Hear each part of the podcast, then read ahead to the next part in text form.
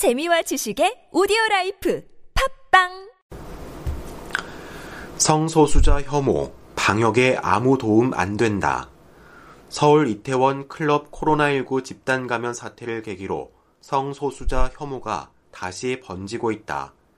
경기 용인 66번 확진자가 성소수자들 출입이 많은 클럽을 방문했다는 보도가 나오자 게이 클럽 등 관련 어휘가 포털 사이트 실시간 검색어에 오르는가 하면 소셜미디어 등에서 성소수자 전체를 향한 비난의 글들이 넘쳐나고 있다.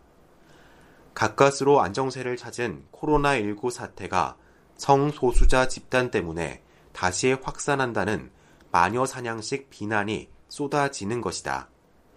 성소수자들에 대한 혐오와 차별은 그 자체로 온당치 않을 뿐 아니라 방역에도 도움이 안 된다.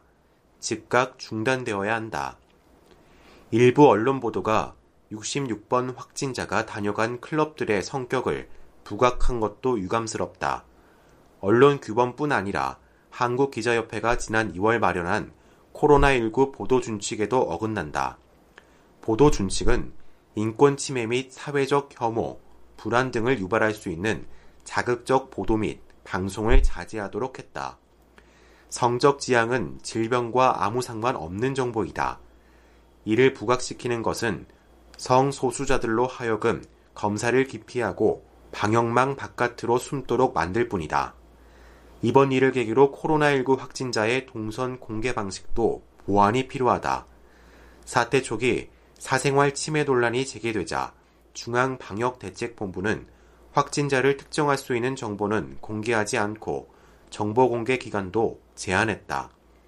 하지만 지방자치단체들이 공개하는 정보만으로도 당사자가 특정될 우려가 여전하다. 개인별 동선을 일일이 공개하는 대신 당일 확정 판정을 받은 사람들이 거쳐간 장소를 포괄적으로 공개하는 등 보완책을 마련할 필요가 있다. 이태원 클럽 감염 사태가 사생활 침해 논란을 불식하는 기회가 되길 바란다.